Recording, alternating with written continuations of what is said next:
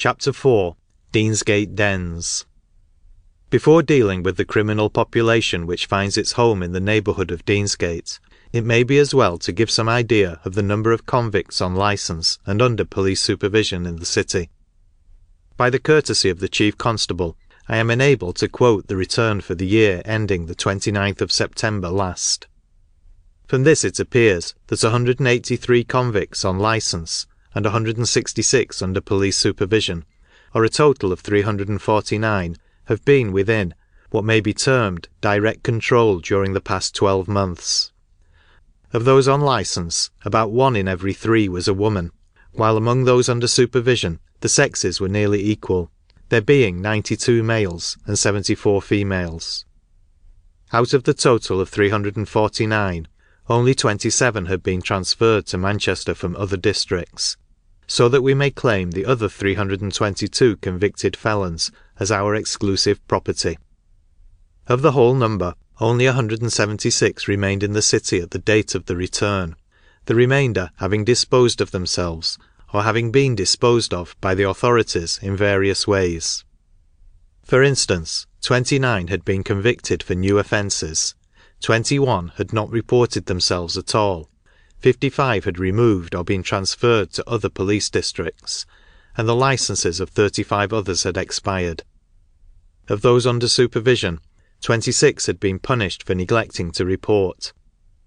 Only seven licenses had been entirely revoked, and this proves how admirably the system of releasing men on ticket works where the local police machinery is sufficiently powerful to keep the most dangerous criminals in awe. As I have before stated, the Deansgate district is an extensive one, comprising the majority of the smaller streets running at right angles from the main thoroughfare between Bridge Street and St John Street, and many others of the narrow alleys on the opposite side of the street. Under the guidance which had safely initiated me into the mysteries of Charter Street, I sought to gain an insight into the life which hides itself in perhaps our closest and most uninviting courts and choosing a Saturday night for my visit, I saw sufficient to sicken and dismay the most ardent philanthropist that ever studied social economy. Upwards of a hundred houses did I enter upon various excuses, and it would be impossible to describe each in detail. They had many features in common, and the type of misery and debasement presented by their inmates was generally the same. The distinctive characteristics were in the individual, and not in the mode of living. The following were the principal streets I first of all made acquaintance with, and to some of them I will later on refer more intimately. Wood Street, Spinningfield, Dolefield, Wilmot Street, Hardman Street, Royton Street, and Thompson Street. There are very few registered lodging houses in this neighbourhood, as the tenements are mostly small two storey cottages, in which three or four men and women live with their children, if they have those encumbrances, and in which the cooperative spirit is largely exercised, for existence is merely of a hand to mouth kind. They are mostly thieves of the lowest order, though many clever pickpockets are also turned out, and the place is a very hotbed of social iniquity and vice. To deal with this latter phase of crime is hardly possible in articles of this nature, but so intimately is the called social evil connected with actual offences against the law that it is difficult to dissever them.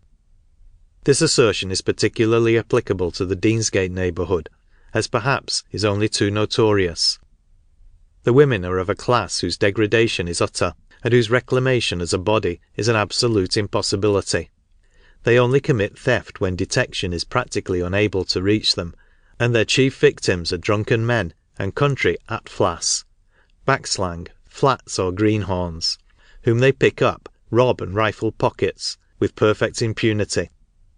The amount of property thus stolen in twelve months, and of which the police are never made cognisant, is enormous.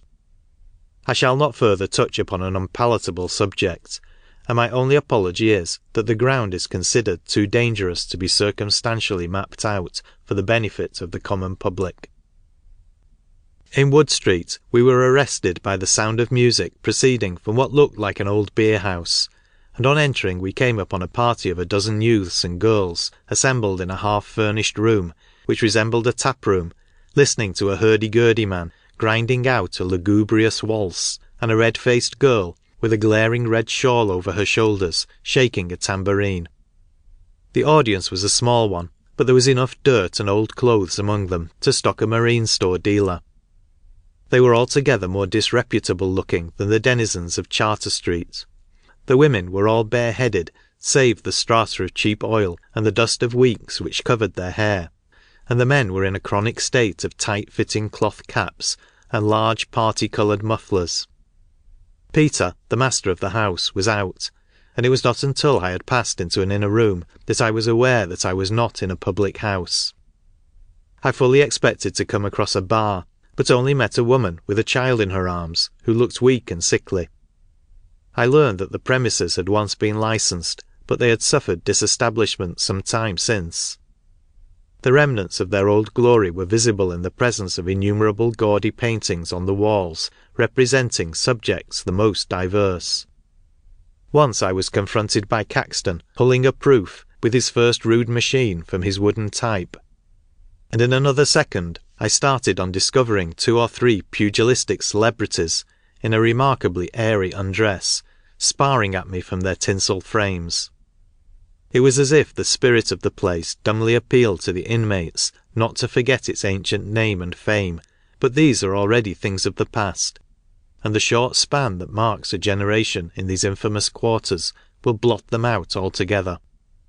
Coming out of this queer habitation, we passed down the street until opposite a huckster's shop lighted by an oil lamp stuck among various comestibles in the window.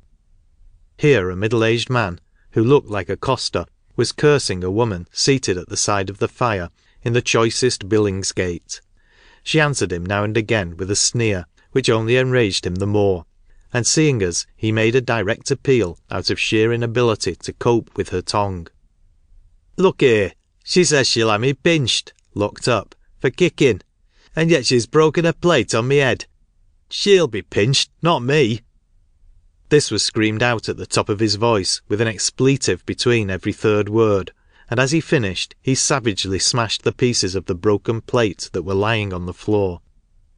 There was a mark on his forehead, and it was clear that he had been struck with something, and that very recently. We left him literally breathing vengeance, and we could hear the row going long after we were out of sight of the shop. Several other interiors came under my notice that were of a far superior class, many indeed being as snug as they could be made. Pictures, in more than one instance, completely covered the walls, leaving scarcely a trace of the paper visible, and in one living room, where the ceiling was so low that my hat almost touched it, a handsome parrot in a gorgeous cage was quietly roosting. The pictures in these domiciles were a study in themselves, and it would be interesting to trace the causes that led to their purchase. Exciting battle scenes, stirring scenes by sea and land, are easily accounted for by the strange love for the terrible that is inherent among the lowest and most brutal. Scriptural subjects, saints with the golden glory round their holy brows, the Madonna with her infant child, the crucifixion and resurrection, are only what might have been expected in this other dwelling peopled by Roman Catholics. But other pictures are far more puzzling. The portrait of the Prince of Wales, for instance, representing him as a rosy cheeked young man with incipient moustache and whiskers in a military habit, is an especial favourite, and I was continually encountering it. Not a single portrait of Her Most Gracious Majesty Victoria did I observe, and yet her eldest son was everywhere visible. Whatever induced these outcasts and offenders against the laws of God and man to adorn their walls with the likeness of England's future king, I know not, unless the money was invested to obtain a good property, for the frames were all of pretty solid construction. After a chat with Lizzie O'Neill, whose husband, Big Jack, is waiting for sessions, and a look into Johnny the Kid's house, we dropped into the residence of Fat Ann, where half a dozen collier lads from Wigan were enjoying themselves. Some rude attempt was being made at a song by a half drunken girl, but two or three of her companions drowned her voice by their incessant quarrelling. These colliers from a distance are a feature of these haunts on Saturday nights, and I saw at least fifty of them during the evening in various cribs. They are cleaned out of all the money they think fit to spend, and when they refuse to part with more, they are occasionally bundled out into the street, a row is created, and any portable property they may have on them, in the shape of scarf pins, watches, and loose cash, is quickly transferred to other owners. As a precaution, they generally go in threes and fours, and profiting by experience, and of late by their improved system of purring, they can defy any of the coshers (bullies) who may attempt to molest them. Some of these colliers were mere boys, and their stunted growth and the unhealthy look about their shrewd pale faces showed the viciousness of their lives. They were all clogged, and not a few had brass tips on the sharp wooden toes that would have told fearfully in an up and down fight. They had nothing to recommend them in appearance or speech, and were only one remove above the class they were temporarily associating with. Fat Ann's neighbour was Liza Lanky, Lancashire, who deserves some little notice. Stepping into her front room direct from the street, I saw a big unwieldy woman sitting on an old sofa with her elbow on the small round table that stood near her. There was a strong smell of whisky pervading the room, and I perceived that her head was bound round with a wet cloth. She threw herself back on the sofa, and the action disclosed her features, which were bloated and swollen, and bore marks of many a brutal blow. She seemed morose and savagely discontented, and a more forbidding face I have seldom seen. The damp bandage over her forehead, with the wet trickling down her temples, only made the thick bushy eyebrows and prominent cheek bones more striking, and the dishevelled hair and dress completed the picture. A man came in from a back kitchen with another bandage, and the smell of whisky was explained as he told us that he thowt whisky good for a bad head. She sulkily snarled out that it was, and subsided into her ill humoured apathy once more. A labouring man with a wooden leg was resting upon another sofa, and it was evident he was a stranger from the alarmed look he kept casting upon the woman. Who he was and what he wanted in such company I did not take the trouble to inquire. Leaving Lanky to her novel cure for headache, the outward application of alcohol to counteract its inward effects, we made tracks without further delay.